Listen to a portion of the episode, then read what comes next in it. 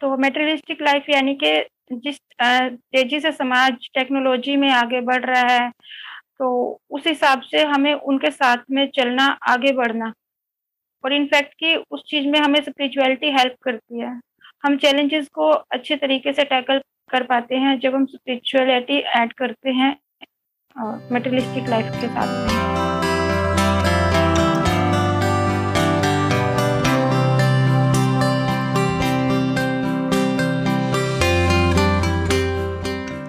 Welcome to episode one of Zindagi warriors. आज हम बात करेंगे स्पिरिचुअल टीचर ब्रह्मा कुमारी रीना दीदी जी के साथ। इस एपिसोड में हम बात करेंगे, आखिर स्पिरिचुअलिटी है क्या और उनसे जुड़े मिथ्स के बारे में। Hi guys welcome to Zindagi warriors. मेरा नाम विशाखा है और मैं इस शो की होस्ट हूँ। ज़िंदगी वॉरियर्स में, हर एपिसोड में हम या तो बात करेंगे ऐसे रियल लाइफ इश्यूज़ के बारे में, जिनसे आप और मैं हर रोज़ गुजरते हैं और कोशिश करेंगे उनके सॉल्यूशंस निकालने की। या फिर हम मिलेंगे ऐसे रियल लाइफ हीरोज से, जिन्होंने अपनी लाइफ में किसी भी एक्सट्रीम कंडीशन में भी गिव अप ना करना चुना। या फिर मिलेंगे ऐसे चेंज मेकर से, जिनका लाइफ का एक ही मकसद है, एक बेहतर दुनिया बनाना। एक गुरु आपको सिर्फ़ स्पिरिचुअल जर्नी में ही नहीं हेल्प करता, बल्कि आपको गाइड करता है कि आपको रोज़मर्रा की ज़िंदगी में किस तरीके से जीना है और आपके लिए क्या सही है और क्या गलत है। तो आज हम मिलते हैं ऐसे ही चेंज मेकर से, जो हर रोज लोगों की हेल्प कर रही हैं spiritual growth and life guidance में, ताकि एक पीसफुल सृष्टि क्रिएट हो सके। रीना दीदी पिछले कई सालों से ब्रह्मा कुमारी विश्वविद्यालय में अपनी सेवा दे रहे हैं। ओम शांति दीदी welcome to Zindagi warriors Om Shanti thank you so much दीदी मेरा आपसे सबसे फ़र्स्ट क्वेश्चन ये है कि हम बहुत ज़्यादा स्पिरिचुअलिटी के बारे में बात करते हैं और हम कभी भी गूगल करें तो बहुत कुछ लिखा होता है। बट एग्जैक्टली स्पिरिचुअलिटी आखिर है क्या? अगर आसान शब्दों में हम स्पिरिचुअलिटी की बात करते हैं तो स्पिरिचुअलिटी एक लाइफस्टाइल है, जो आपको जीवन जीने की एक सकारात्मक कला सिखाता है। स्पिरिचुअलिटी है जब आप चैलेंजेस को टैकल कर पाते हैं, तब आप स्पिरिचुअल हैं। अगर हर बड़ी से बड़ी सिचुएशन में भी आप स्टेबल रह पाते हैं तो वो स्पिरिचुअलिटी है। किसी की भी बड़ी से बड़ी गलती को आप माफ़ करने की ताकत रखते हैं तो वो स्पिरिचुअलिटी है। अगर आप हर कर्म करते हुए उससे डिटैच होकर के कर्म करते हैं तो वो स्पिरिचुअलिटी है। ये सब हमें स्पिरिचुअलिटी सिखाती है और अगर हमारे जीवन में ये सारी चीज़ें हम अडोप्ट कर पाते हैं तो दैट मीन्स कि हम स्पिरिचुअल हैं।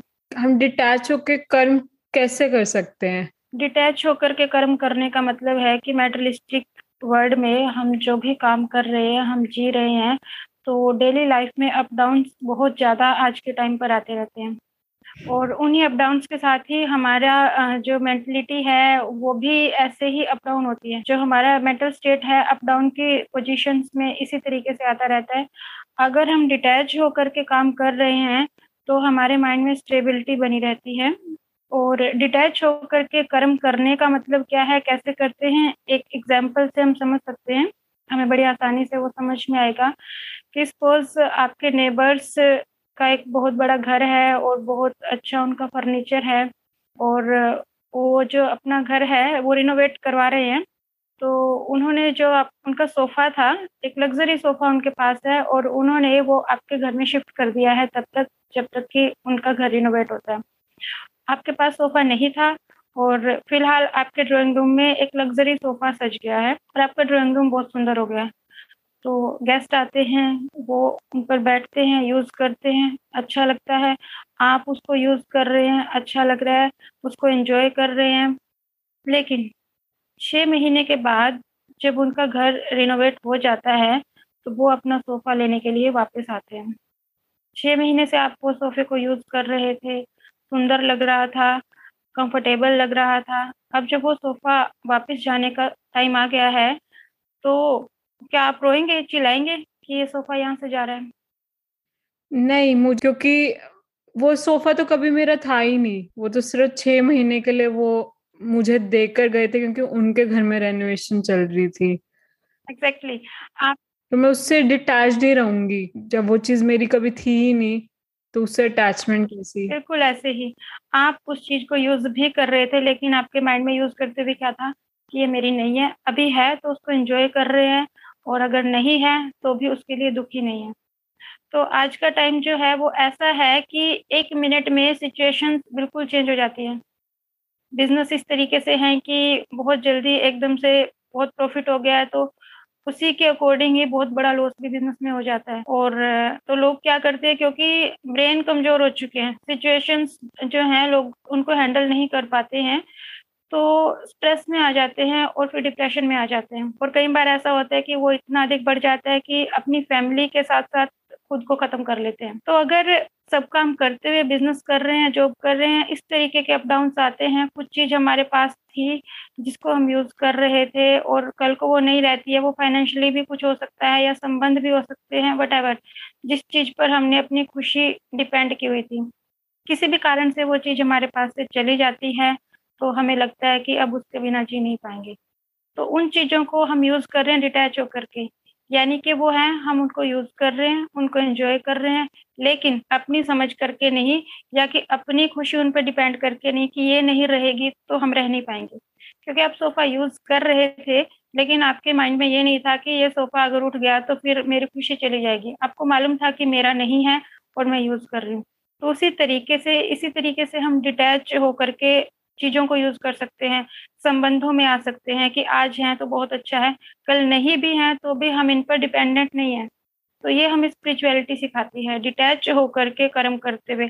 तो हर तरीके से हम हर चीज़ को एंजॉय कर पाते हैं और एक जो अनिश्चितता, डर आज सबके मन में बना रहता है। जिनके पास कुछ नहीं है, वो तो है ही परेशान, लेकिन जिनके पास सब कुछ है, वो भी परेशान है।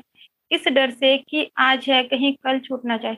चाहे वो संबंध है चाहे वो मेटलिस्टिक चीज़ें हैं। तो अगर हम डिटैच होकर के यूज़ करते हैं किसी भी चीज़ पर डिपेंड नहीं है केवल इंजॉय कर रहे हैं उसको तो हम ये डर जो अंदर कहीं ना कहीं सबके मन में बैठा हुआ है इससे छूट सकते हैं और रियल में लाइफ को एंजॉय कर सकते हैं जो हम स्पिरिचुअलिटी सिखाते हैं मैं बिल्कुल आपकी बात से सहमत हूँ क्योंकि इवन uh, मैं भी यही मानती हूँ कि आपकी हैप्पीनेस आपको चुननी चाहिए।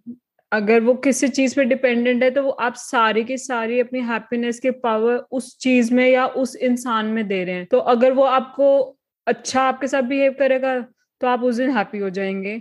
और अगर बुरा बिहेव करेगा तो आप उस दिन सैड हो जाएँगे। तो आपके हाथ में फिर क्या पावर है? हमने अपनी सारी ही खुशी का रिमोट कंट्रोल लोगों के हाथ में दिया हुआ वो जो बटन दबाते हैं, उसी हिसाब से हम रिएक्ट करते हैं।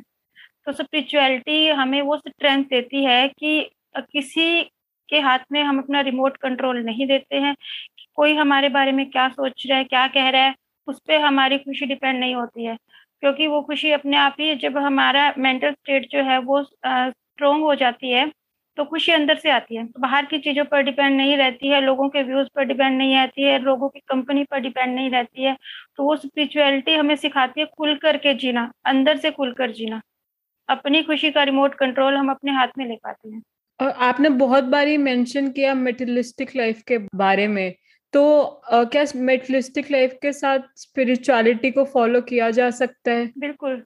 इनफैक्ट मेटलिस्टिक लाइफ में ही ज़रूरत है हमें सबसे ज़्यादा स्पिरिचुअलिटी की। uh, उससे पहले मैं अपना आंसर दूँ आपसे पूछना चाहूँगी कि आप uh, के हिसाब से मेटलिस्टिक लाइफ आप किसे समझते हैं? मेरे हिसाब से मेटलिस्टिक लाइफ है कि ज़्यादा से ज़्यादा माइंड में शॉपिंग के थॉट्स रहना या फिर हमेशा ये थॉट्स रहना कि चलो खाने का लेके कुछ ना कुछ थॉट्स चलते रहना या फिर पैसे के बारे में बहुत ज़्यादा सोच, सोचना, उन सबको मैं मेटलिस्टिक लाइफ में गिनती हूँ। ये आधी परिभाषा है मेटलिस्टिक लाइफ की और इन्हीं चीज़ों को हम जब मेटलिस्टिक लाइफ समझते हैं तो हमें नेचुरली लगता है कि जब हम स्पिरिचुअल बनेंगे तो ये सारी चीज़ें छूट जाती हैं। मूवीज़ जा रहे हैं, हम शॉपिंग जा रहे हैं, हम पार्टीज़ जा रहे हैं हॉलीडेज पर जा रहे हैं तो ये सारी चीज़ें जो है वो कम हो जाती हैं या बंद हो जाती हैं। जो लोग स्पिरिचुअलिटी के डीप में जाते हैं तो दूसरे लोगों को देख करके यही लगता है कि स्पिरिचुअल बनना यानी कि सारी चीज़ों को छोड़ देना। पहली बात तो मेटरलिस्टिक लाइफ केवल इतनी नहीं है। मेटरलिस्टिक लाइफ उसको कहते हैं आज के टाइम पर जो नई नई इन्वेंशन हो रही हैं टेक्नोलॉजी आ रही है, उन चीज़ों के साथ में अपडेट रहना, जो जॉब्स हैं, उनके हिसाब से आज की टेक्नोलॉजी के हिसाब से हम जॉब कर रहे हैं पैकेज ले रहे हैं बिज़नेस कर रहे हैं और बहुत अच्छा अर्न कर रहे हैं, जो आज के टाइम की ज़रूरत है। इस सारी चीज़ों के साथ में चलते हुए जब ये सब हम करते हैं, उस, जो आज के टाइम पर कंपटीशन है, उसके साथ में हम चल रहे हैं और ये सब करते हुए जब अंदर एक स्ट्रेस और खालीपन आ जाता है तो जब ये सारी चीज़ें आती हैं तो उस खालीपन को भरने के लिए हम थोड़े टाइम के लिए हॉलीडे पर जाते हैं शॉपिंग करते हैं मूवीज़ जाते हैं तो मेटेरियलिस्टिक लाइफ यानी कि जिस तेज़ी से समाज टेक्नोलॉजी में आगे बढ़ रहा है तो उस हिसाब से हमें उनके साथ में चलना, आगे बढ़ना। और इनफैक्ट कि उस चीज़ में हमें स्पिरिचुअलिटी हेल्प करती है। हम चैलेंजेस को अच्छे तरीके से टैकल कर पाते हैं जब हम स्पिरिचुअलिटी ऐड करते हैं मेटेरियलिस्टिक लाइफ के साथ में। अंदर टोटल सेटिस्फेक्शन आ जाती है। जिसके कारण से फिर वो खालीपन भरने के लिए हमें इन सारी चीज़ों की ज़रूरत नहीं रहती है। जो सुख हमें टेम्परेरी इन चीज़ों से मिल रहा है, जो टेम्परेरी खालीपन भरने के लिए, उससे कहीं ज़्यादा खुशी और सुख हमें जब स्पिरिचुअलिटी हमारे जीवन में आती है तो उससे मिलने लगता है अंदर का सुख। तो ये सारी चीज़ें अपने आप ही छूटती जाती हैं, ज़रूरत रहती नहीं है। तो इसलिए लोगों को लगता है कि स्पिरिचुअलिटी यानी कि सब छोड़ देना और ये मेटरलिस्टिक लाइफ के साथ में नहीं चलना। तो मेटेरियलिस्टिक लाइफ यानी कि जिस तेज़ी से समाज टेक्नोलॉजी में आगे बढ़ रहा है तो उस हिसाब से हमें उनके साथ में चलना, आगे बढ़ना। और इनफैक्ट कि उस चीज़ में हमें स्पिरिचुअलिटी हेल्प करती है। हम चैलेंजेस को अच्छे तरीके से टैकल कर पाते हैं जब हम स्पिरिचुअलिटी ऐड करते हैं मेटेरियलिस्टिक लाइफ के साथ में। तो अगर अगर मैं मानो समझ लो जिस हिसाब से आप बता रहे हो तो मिडलिस्टिक लाइफ तो अगर मैं एक दिन का रूटीन देखूँ तो आपके हिसाब से कोई इंसान कैसे बैलेंस कर सकता है कि वो स्पिरिचुअली भी टाइम निकाले और अपने मेटलिस्टिक जो भी वो करना चाहता है अपनी लाइफ में, या फिर उसके कुछ कमिटमेंट्स है, वो भी कंप्लीट कर सके, लेकिन स्पिरिचुअलिटी के लिए भी टाइम निकाल सके। तो कैसे मतलब रूटीन के रूटीन किस तरीके से सेटअप हो? हाँ एक कारण हम ये भी देते हैं कि टाइम नहीं होता। है हम चाहते हैं हमें स्पिरिचुअलिटी पसंद है और हम फॉलो भी करना चाहते हैं और हमें ज़रूरत भी है लाइक कि मेडिटेशन की ज़रूरत है हमें लेकिन हम टाइम नहीं निकाल पाते हैं। तो लोगों की ये शिकायत रहती है या हम इसको कह सकते हैं कि ये बहाना रहता है। क्योंकि आ, मैं आपसे एक सवाल पूछना चाहूँगी। अगर आप कहीं जा रहे हैं अपनी गाड़ी में और आपको बहुत जल्दी है एक एक मिनट नहीं एक एक सेकंड आपके लिए कीमती है लेकिन आपकी गाड़ी में पेट्रोल ही नहीं है तो आपको रुकना पड़ेगा पेट्रोल भरवाने के लिए या कहेंगे कि मेरे पास टाइम नहीं है, मेरे पास सेकंड सेकंड कीमती है और पेट्रोल डलवाने के लिए पाँच सात मिनट कौन खर्च करे?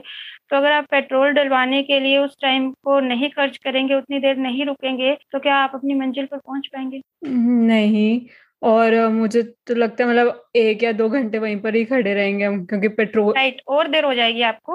अगर आपको पाँच मिनट पेट्रोल के लिए नहीं निकालते हैं तो कहीं ना कहीं ऐसी जगह पर पेट्रोल खत्म हो जाएगा, जहाँ पर कोई पेट्रोल पंप भी नहीं है, कोई और हेल्प नहीं है तो पाँच मिनट जब आपने वो स्पेयर नहीं किए तो उसके कारण से आपको एक घंटे की भी देरी हो सकती है।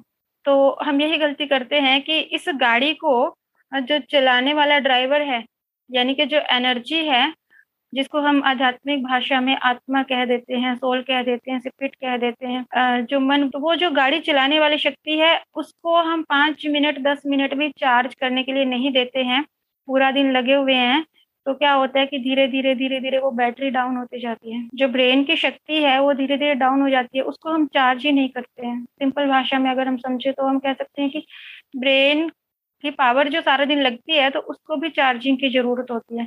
जैसे बॉडी को भी तो रेस्ट देते हैं ना, चौबीस घंटे काम तो नहीं कर, चार घंटे, छह घंटे, आठ घंटे तो नींद करनी ही पड़ती है। तो ऐसे ही लेकिन ब्रेन को हम चार्ज ही नहीं करते हैं।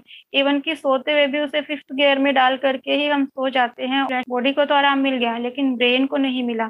तो स्पिरिचुअलिटी क्या करती है? वो ब्रेन के रेस्ट के लिए है। तो आपको चाहे जितनी भी जल्दी है, आपके पास टाइम नहीं है तो भी गाड़ी में पेट्रोल डलवाने के लिए रुकना पड़ता है तो यही सोच हमें डेवलप करनी पड़ेगी कि 10 मिनट 15 मिनट मेरे लिए बहुत इंपॉर्टेंट पर्टिकुलर पोस्चर में पर्टिकुलर प्लेस पे बैठना है और कुछ चैंटिंग करनी है, ये सब चीज़ें की ज़रूरत नहीं होती है। स्पिरिचुअलिटी ये सब नहीं मांगती है। सिर्फ़ दस मिनट सुबह, दस मिनट शाम को और बीच में आप अपना काम कर रहे हैं, एक एक मिनट की ऑब्जर्वेशन दो घंटे बाद चार घंटे बाद या एक घंटे बाद एक मिनट के लिए अपने आप को ऑब्ज़र्व करना कि अभी जो मेरे अंदर थॉट चल रही है वो यूजफुल है वो मेरे लिए ज़रूरी है या नेगेटिव चल रहा है या वेस्ट चल रहा है तो अपने थॉट को देखना ऑब्ज़र्व करना। अगर वो ज़रूरी नहीं है अगर वो यूजफुल भी नहीं है अगर वो नेसेसरी भी नहीं है तो फिर उनको वहाँ पर स्टॉप कर देना। अगर बीच बीच में चेकिंग करते रहते हैं तो हम उनको स्टॉप कर पाते हैं। सुबह से शुरुआत करनी है, सिर्फ़ पाँच दस मिनट कुछ अफर्मेशन अपने आप को देनी है और उन अफर्मेशन के साथ में हमें दिन की शुरुआत करनी होती है और फिर दिन भर में उन अफर्मेशन को लेकर के चलते हैं तो हर घंटे या दो घंटे के बाद केवल एक मिनट पॉज करके चेकिंग करनी है, जो हमारी थॉट चल रही है उनको ऑब्ज़र्व करना है कि जो अफर्मेशन हमने अपने आप को सुबह से दी थी, हम उसके अकॉर्डिंग चल रहे हैं। हमारा मन सोच क्या रहा है और जो सोच रहा है वो काम का है। वो ज़रूरी है, वो पॉजिटिव है। अगर नहीं है तो उस टाइम पर हम उसको चेंज कर आप थोड़ा सा गाइड करेंगे मुझे और बाकी लिस्ट जो भी ये पॉडकास्ट सुन रहे हैं एपिसोड को कि आपने एफर्मेशन की बात करी कि मॉर्निंग में कुछ एफर्मेशन आप करो और उसके बाद कुछ कुछ टाइम बाद उसका चेकिंग करते रहो कि क्या वो एफर्मेशन मतलब अप्लाई कर रही हूँ मैं अपने ऊपर या नहीं कर रही हूँ। तो आप थोड़ा सा uh, क्या चार या पाँच ऐसे एफर्मेशन बता सकते हो जो रेगुलरली प्रैक्टिस करनी चाहिए सबको? एफर्मेशन एक तरह से मेडिटेशन में आता है और वही पाँच मिनट का मेडिटेशन जो होता है सुबह उठते ही आ, मैं कहूँगी कि सबसे पहला काम हमें आलमाइटी अथॉरिटी को परमात्मा को गुड मॉर्निंग नमस्ते कह करके उनको विश करके शुरू करना चाहिए। क्योंकि हमारे यहाँ पर शुरू से ही ये परंपरा है हम उठ करके बड़ों को प्रणाम करते हैं। स्कूल में जाते थे तो हम अपने टीचर्स को विश करते थे। कारण क्या कि सुबह सुबह जब हम बड़ों को विश करते हैं तो बदले में उनसे हमें क्या मिलता है? आशीर्वाद मिलता है दुआएँ मिलती हैं ब्लेसिंग्स मिलती हैं।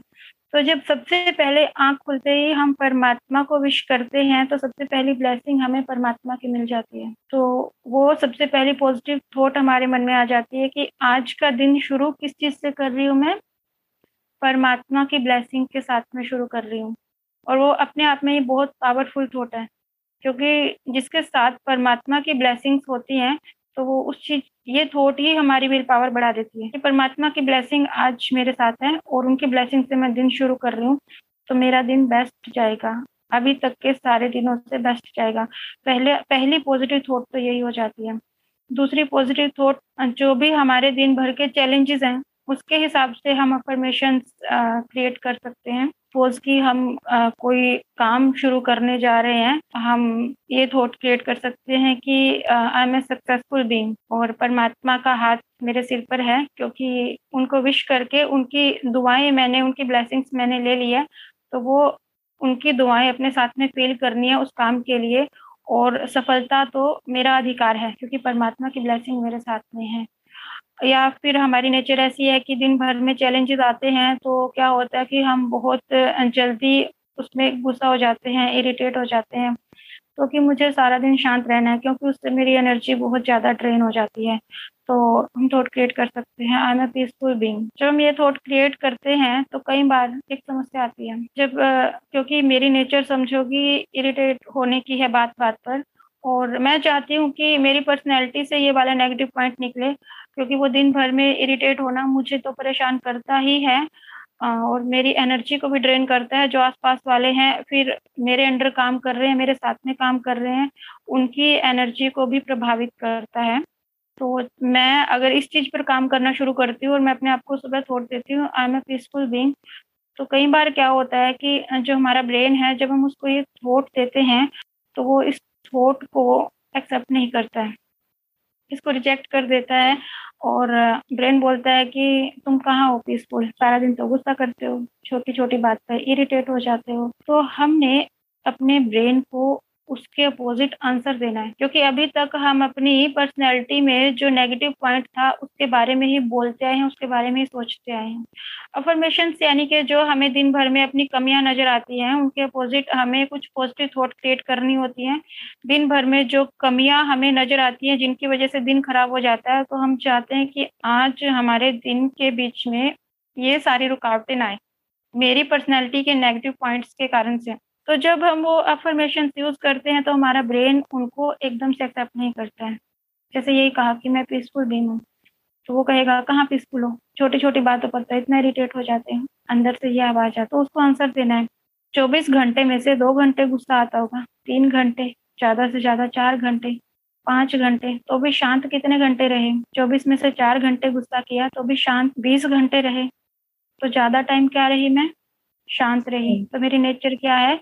शांति है। हमने वो चार घंटे काउंट कर लिए लेकिन उसके अपोजिट जो उससे ज़्यादा समय हम शांत रहे वो हम काउंट नहीं करते हैं। हम्म। हम बात ही उस चीज़ की करते हैं जो हमारी पर्सनैलिटी में नेगेटिव फैक्टर होता है। और जब बार बार उस चीज़ की बात कर रहे होते हैं तो हमारा सबकॉन्शियस माइंड वो सुनता रहता है। और जब वो सुनता है तो हमारी पर्सनैलिटी को फिर वो वैसा ही हंड्रेड परसेंट बना देता है। थोड़ी सी मेरी पर्सनैलिटी में कुछ कमी है कुछ नेगेटिव है तो मैं उसी के बारे में बात करती रहती हूँ। मुझे गुस्सा बहुत आता है, मुझे बात बात पे इरिटेशन बहुत हो जाती है। इस बात पे मुझे बहुत गुस्सा आता है, फिर मेरा गुस्सा कंट्रोल नहीं रहता है। तो सब कॉन्शियस माइंड सुन रहा होता है और वो जितना शांति थी, वो वाली पर्सनैलिटी को भी गुस्से वाली बना देते हैं और इरिटेटिंग हो जाते हैं और गुस्से वाले हो जाते हैं। तो अब उसी के ऊपर ही हमने काम करना है। हमने उसके अपोजिट थॉट अपने ब्रेन को देनी है कि मैंने दी, मैं पीसफुल बींग हूँ। तो जो ब्रेन बोलता है तो उसको आंसर देना है कि इस कारण से मैं इस और जब मैं इरिटेट होती हूँ, जब मैं क्रोधित होती हूँ तो मैं उसमें कंफर्टेबल फील नहीं करती हूँ। इसका मतलब वो मेरी ओरिजिनल चीज़ नहीं है, मेरी ओरिजिनल क्वालिटी नहीं है। क्योंकि जो आपकी ओरिजिनल चीज़ नहीं होती है, आप उसमें कंफर्टेबल फील नहीं करते हैं। तो मेरी नेचर नहीं है, इसलिए मैं उसमें कंफर्टेबल फील नहीं करती। मेरी नेचर क्या है? पीस है तो इसलिए मैं रियल में पीसफुल बींग हूँ।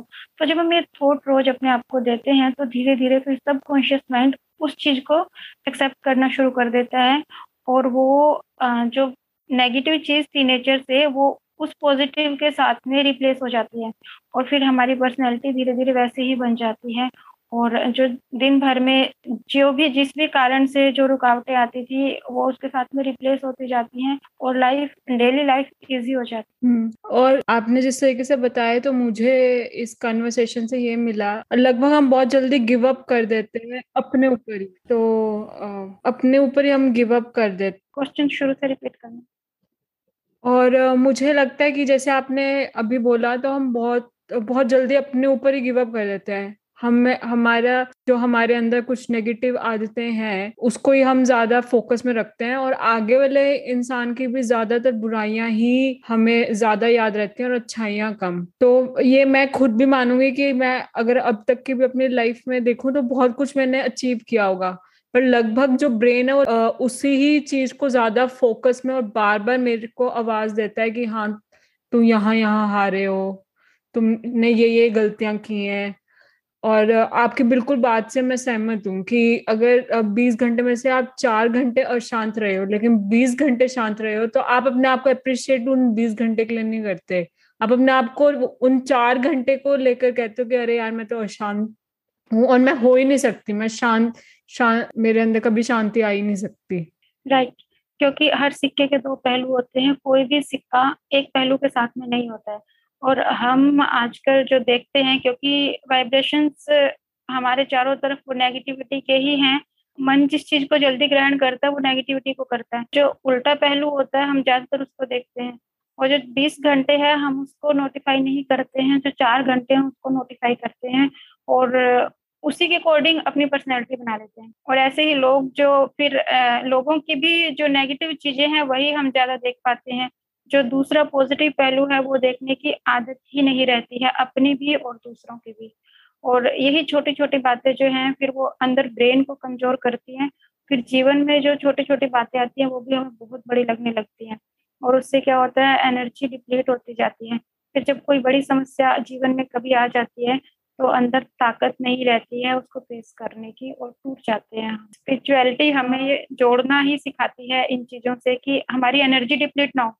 उसको डिप्लीट होने से बचाती है। और मैंने एक चीज़ और देखी रीना दीदी कि हमारे आसपास ये बहुत ज़्यादा मिथ है कि स्पिरिचुअल लाइफ ओल्ड एज के लिए ही है और अगर कोई यंग एज में स्पिरिचुअल स्पिरिचुअल टीचर बनता है मतलब इनफैक्ट अगर मैं देखूँ तो आप बहुत यंग एज में एक स्पिरिचुअल टीचर हैं। तो अगर कोई यंग एज में स्पिरिचुअल टीचर बनता है या फिर सोशल वर्क को चुनता है और पैसे की तरफ़ ज़्यादा नहीं भागना चाहता है बाय चॉइस तो लग, लोगों को लगता है कि आपके जीवन में या तो कोई मिस हुई होगी या आप मेटलिस्टिक लाइफ में अपने फेल हो गए होगे मतलब या गिव अप कर चुके हो आप अपने लाइफ में इसलिए आप ये सब चीज़ें कर रहे हो। नहीं तो नॉर्मल तो आप एक यंग एज में अगर आप ट्वेंटीज थर्टीज में मानो तो वो तो आपकी शादी करने की ज़्यादा से ज़्यादा अर्न करने की बच्चे करने की ये सब उम्र है। तो आपको थोड़ा सा एबनॉर्म सॉर्ट ऑफ़ एबनॉर्मल ट्रीट करा जाता है या माना जाता है। तो इस पर आपका क्या ओपिनियन है? हाँ, बिल्कुल जब लोगों ने स्पिरिचुअलिटी को जब तक ठीक तरीके से समझा नहीं है तो लोगों की यही ओपिनियन होती है। और मेरे पर्सनली लाइफ में इस तरह के एक्सपीरियंस हुए जब मैं शुरू में आई सेंटर पर ब्रह्मा कुमारी सेंटर पर आई मैं तो और जब मैं कुछ बोलती थी, काम करती थी, जो फाउंडेशन कोर्स है वो करवाती थी, लोग आते थे, मिलते थे, फिर वो पूछते थे कि आपकी एकेडमिक क्वालिफिकेशन क्या है फैमिली बैकग्राउंड क्या है? और जब सब कुछ पूछ करके कि उनको यही लगता था कि कुछ मिस हैपनिंग हुई है तो यहाँ आई है।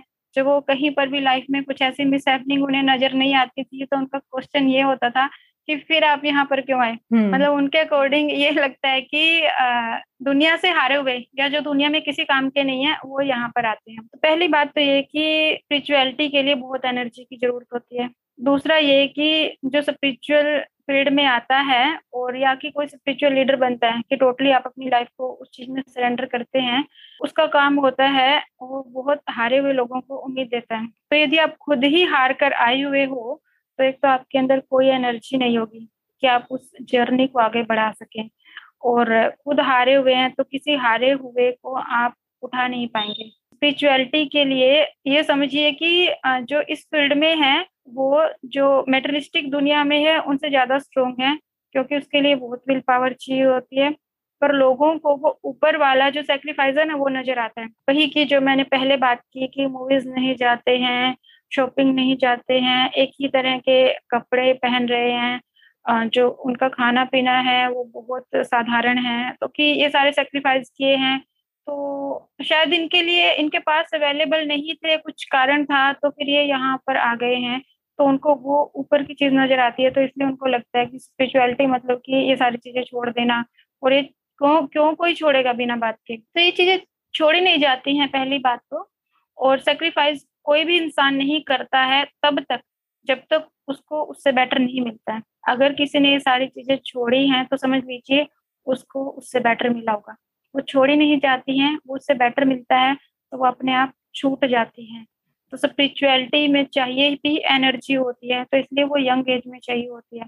दूसरा की स्पिरिचुअलिटी तो हमें चैलेंजेस को टैकल करना सिखाती है। स्टेबिलिटी सिखाती है हर सिचुएशंस में किस तरह से रहें तो यदि हम बुढ़ापे में जाकर के स्पिरिचुअलिटी अडोप्ट करते हैं तो हमारे पास चैलेंजेस ही नहीं बचते। तो उस चीज़ की ज़रूरत भी नहीं रहती है और एनर्जी भी नहीं बचती है कि हम अपनी मेंटल स्टेट को अपने हिसाब से चला करके एक स्ट्रोंग विल पावर वाला मन अपना हम बना पाए और दूसरों को अपने जीवन से, अपने थॉट से इंस्पायर कर पाए, वो सारी शक्ति ओल्ड एज में बचती नहीं है और ना ही स्पिरिचुअलिटी की ज़रूरत बचती है। स्पिरिचुअलिटी की ज़रूरत भी यंग एज में है जो करने के लिए एनर्जी चाहिए, वो भी यंग एज में ही मिलती है। और अभी केवल मैं नहीं, बहुत सारे ऐसे एग्जाम्पल्स हैं।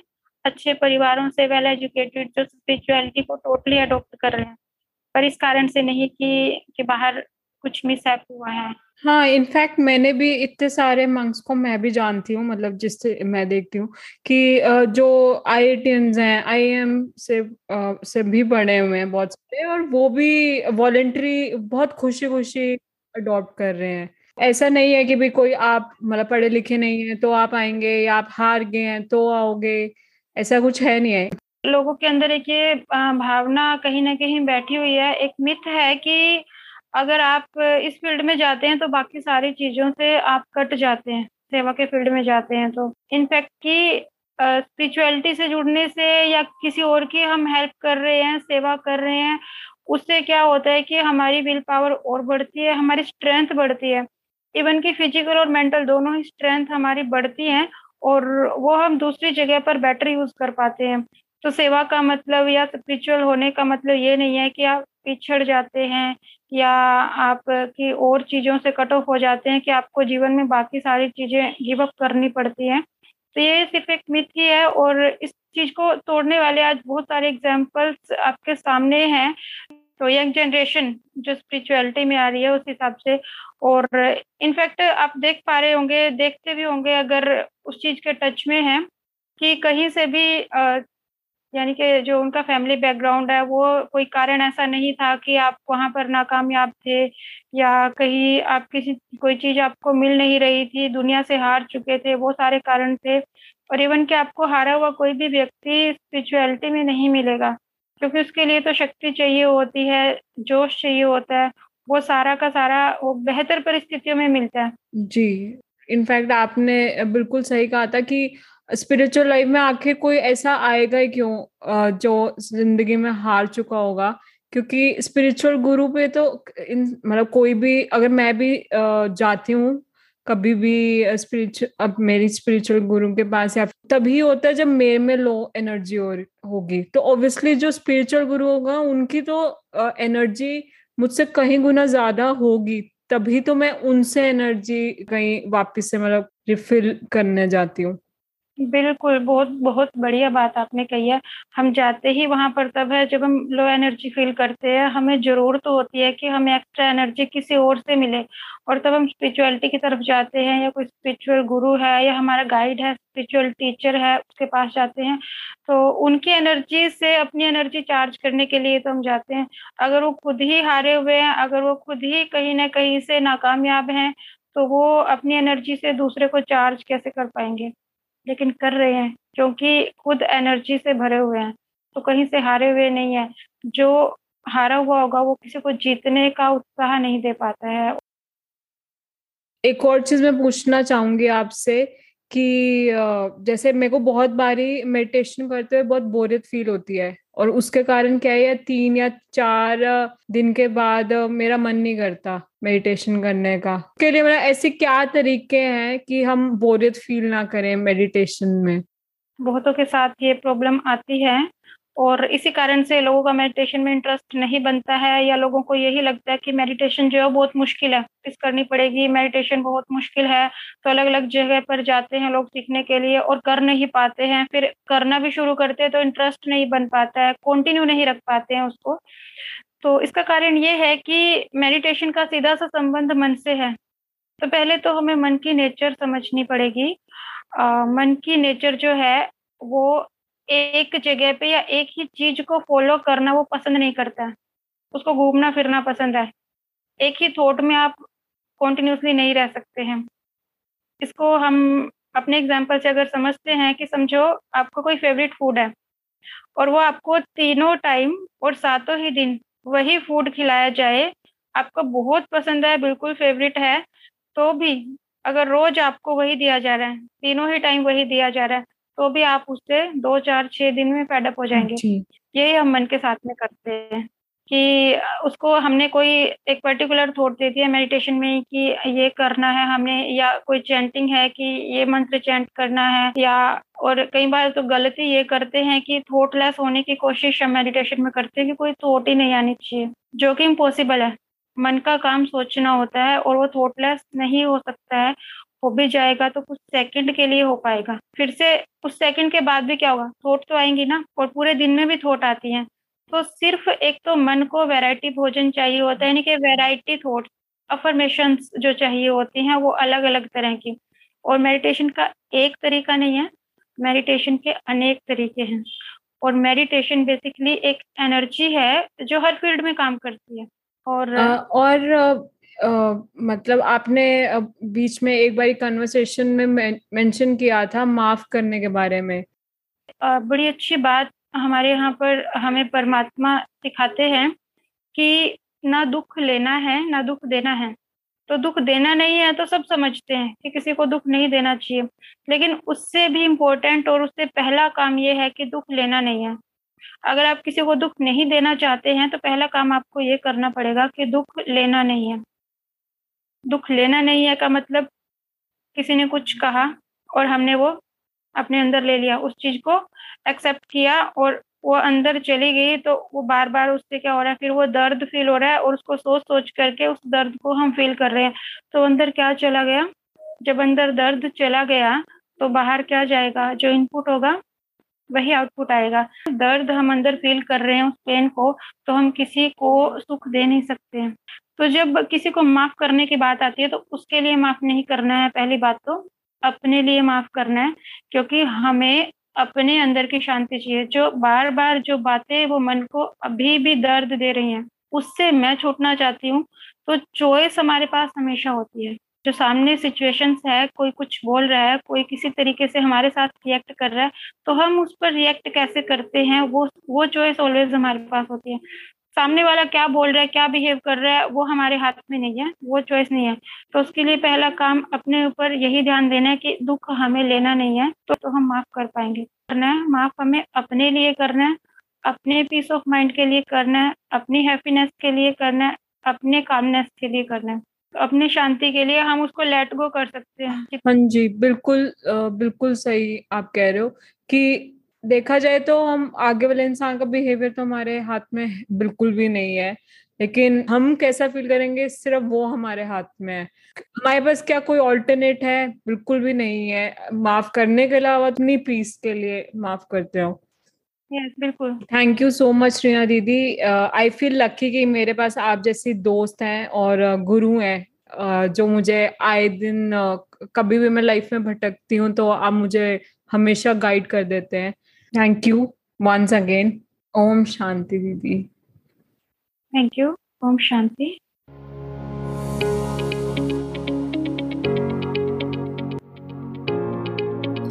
thank you thank you to each and every one of you जिसने अपनी लाइफ का कीमती समय इस एपिसोड को सुनने के लिए निकाला है क्योंकि एक टाइम ही ऐसी चीज़ है जो कभी भी वापस नहीं आती। तो अपनी लाइफ का बिगेस्ट गिफ्ट देने के लिए मुझे बहुत बहुत थैंक यू अगर आपके को इस एपिसोड से कुछ भी वैल्यू मिली है तो I would highly highly request you to follow Zindagi warriors on any platform जिस भी प्लेटफॉर्म से आप इस पॉडकास्ट uh, को सुन रहे हैं और वहीं पर ही थ्री डॉट्स का एक आइकन आ रहा होगा जिसके अंदर रिव्यू का एक ऑप्शन है. काइंडली रिव्यू इट एंड अपनी अपनी स्टोरीज लिखिए मुझे हैश टैग वॉरियर स्टोरीज के साथ इंस्टाग्राम के ज़िंदगी वॉरियर्स के पेज पर।